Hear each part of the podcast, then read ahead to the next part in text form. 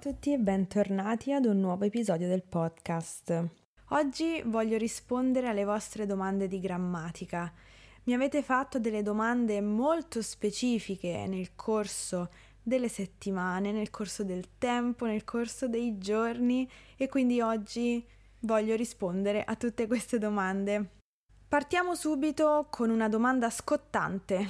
Si dice ha piovuto o è piovuto? Parliamo del verbo piovere, che è un verbo atmosferico, cioè si riferisce ad un fenomeno meteorologico, quello della pioggia. I verbi atmosferici sono verbi impersonali. I verbi impersonali vogliono l'ausiliare essere. Quindi, con il verbo piovere usiamo l'ausiliare essere.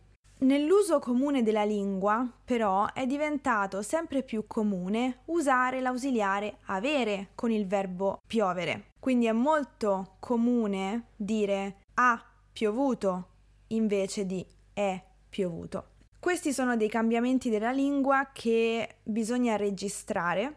Possiamo ipotizzare il motivo per cui il verbo piovere sia molto usato con l'ausiliare avere, l'ausiliare avere è molto più facile da usare rispetto all'ausiliare essere perché con avere non dobbiamo ricordarci di fare l'accordo con il participio passato e il soggetto, con i vari pronomi, insomma, usare l'ausiliare avere nei tempi composti è decisamente più semplice.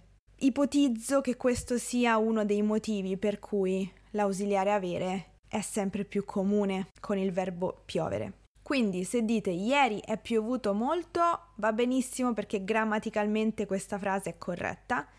Se dite ieri ha piovuto molto è comunque accettata questa frase, quindi nessuno segnalerà l'errore in questa frase. Però il verbo piovere può anche essere usato in senso figurato, quindi non con il significato del fenomeno atmosferico della pioggia, ma con un altro significato, quando qualcosa piove addosso a qualcuno, per esempio. Se dico a Sara sono piovute addosso molte critiche, significa che Sara ha ricevuto molte critiche. In questo caso non abbiamo scelta, l'ausiliare può essere solo essere. Quindi, che cosa possiamo dedurre da tutto ciò? Possiamo dedurre che se utilizziamo l'ausiliare essere con il verbo piovere, non sbaglieremo mai in nessun contesto. Qual è la differenza tra ora e adesso? Dal punto di vista del significato non c'è alcuna differenza, quindi possiamo usare queste due parole come sinonimi. Ti telefono ora, ti telefono adesso. Sto dicendo la stessa cosa. Se vogliamo trovare qualche differenza, possiamo dire che adesso è più informale di ora. Possiamo anche dire che adesso è più frequente di ora nella conversazione. Qual è la differenza tra fra e tra? Queste due preposizioni semplici hanno la stessa funzione e hanno lo stesso significato nella conversazione, quindi potete usarle tranquillamente una al posto dell'altra. Ti chiamo tra 5 minuti, ti chiamo fra 5 minuti. Sto dicendo la stessa cosa. Quando siamo in pubblico diciamo scusi o scusa per dire excuse me. Allora, dobbiamo sapere che scusa e scusi sono due coniugazioni dello stesso verbo. Il verbo è scusare. Scusi è la forma di cortesia, quindi lei scusi me, per esempio. Scusa invece è la forma alla seconda persona singolare, tu. Tu scusa me. Quando siamo in pubblico, generalmente siamo circondati da persone che non conosciamo. Quindi, per una questione di educazione, è sempre meglio iniziare una conversazione con la forma di cortesia. Quindi, se io fossi in autobus, per esempio, e dovessi chiedere a qualcuno di spostarsi perché devo scendere dall'autobus, automaticamente direi scusi, devo scendere. Oppure scusi, mi fa passare? Perché io non conosco quella persona e quindi automaticamente uso la forma di cortesia. Personalmente userei sempre la forma di cortesia in pubblico. Mi approccerei alle persone sempre chiedendo scusi. Ovviamente, se davanti a me ho un bambino, direi scusa, perché ovviamente in quel caso il fattore dell'età è molto più forte. Quando la differenza di età è molto evidente, quindi quando state parlando ad una persona molto più giovane di voi ed è molto evidente, allora in quel caso potete usare il tu senza problemi. Però in tutti gli altri casi, secondo me, è sempre meglio usare la forma di cortesia. Qual è la differenza tra non lo so e non saprei? Allora, per quanto riguarda la funzione, non cambia nulla perché sono due risposte intercambiabili. Che ore sono? Non lo so. Non saprei. La funzione è esattamente la stessa, quindi io sto dicendo che non ho questa informazione, non so che ore siano. Dal punto di vista del significato, non lo so è molto decisa come risposta, non lo so. Mentre non saprei è un po' più sfumata come risposta, è più vicina al dire non sono sicura, non sono certa di avere l'informazione corretta. Possiamo trovare questa lieve differenza di significato, però state certi che la funzione è la stessa in una risposta. La particella C può essere usata per dire con qualcuno? La risposta è sì. C è un pronome dimostrativo che può anche sostituire con lui, con lei, con loro. Dobbiamo fare attenzione però perché appunto con lui, con lei, con loro possiamo usare C solamente per sostituire un complemento di compagnia con qualcuno, ma ci deve essere poi un pronome di terza persona singolare o plurale. Quindi, per esempio, se io dico esco spesso con Martina, posso dire ci esco spesso, perché ci in questa frase significa con lei. Oppure parlo spesso con Francesco, posso dire ci parlo spesso, perché in questa frase ci significa con lui, con Francesco. Un altro esempio è vado spesso in vacanza con loro. Posso dire ci vado spesso in vacanza. In questo caso ci significa con loro. Si può usare vi per dire there. Posso dire vi sono molte persone nel museo. C'è, ci sono e vi è, vi sono sono delle strutture che hanno lo stesso significato e la stessa funzione. Cambia però il registro perché vi è, vi sono è molto formale.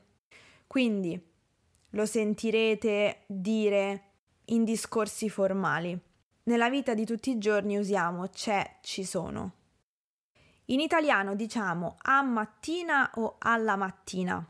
Allora, nessuna di queste due opzioni è corretta perché con le parti della giornata, come mattina, pomeriggio, sera, notte, possiamo usare la preposizione di e quindi dire di mattina, di pomeriggio, di sera, di notte, oppure usare semplicemente l'articolo determinativo. Quindi dirò la mattina, il pomeriggio, la sera, la notte. Facciamo un esempio. Preferisco allenarmi di mattina. Posso anche dire preferisco allenarmi la mattina. Quando ho parlato di questo argomento su Instagram, alcuni studenti mi hanno chiesto: ma e invece con la parola mattino? La parola mattino è al maschile, quindi è una parola diversa da mattina che è al femminile.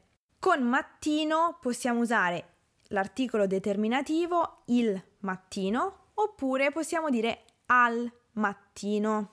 Mi raccomando però questo funziona solo se la parola è al maschile. Qual è la differenza tra mattino e mattina?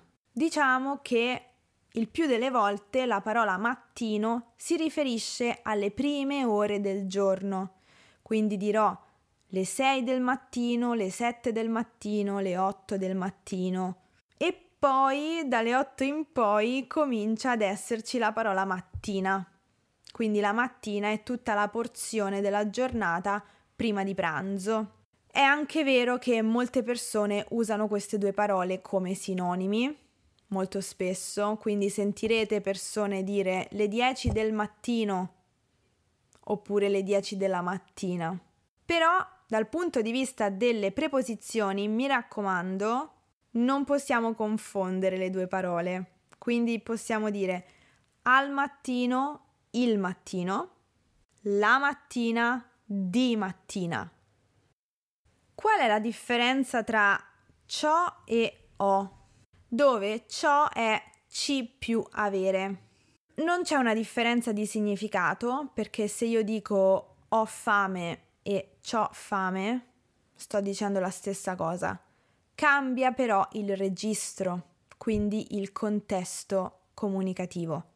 La forma ci più avere è una forma estremamente colloquiale, lo sottolineo, colloquialissima e grammaticalmente anche poco corretta. Si usa in contesti estremamente rilassati non controllati.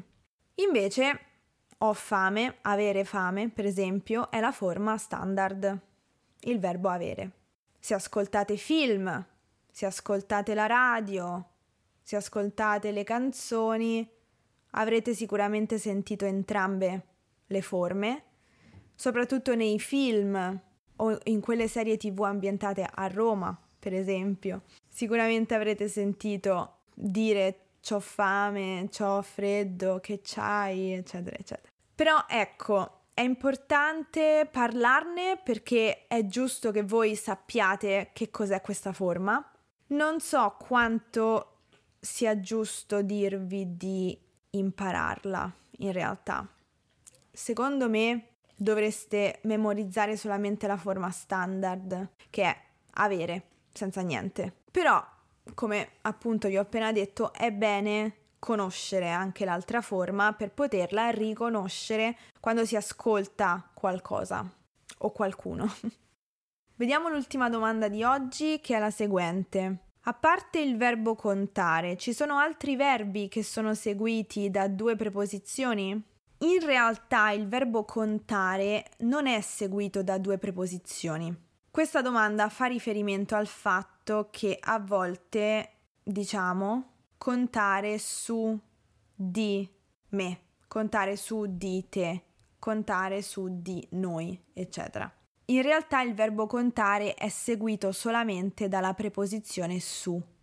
Contare su qualcuno o su qualcosa. La preposizione di entra in gioco quando c'è un pronome personale quindi io dico, conto molto su Francesca, conto molto su di lei. Quindi, quando c'è il pronome personale, lei, ma può anche essere lui, noi, voi, io, eccetera, abbiamo bisogno della preposizione di.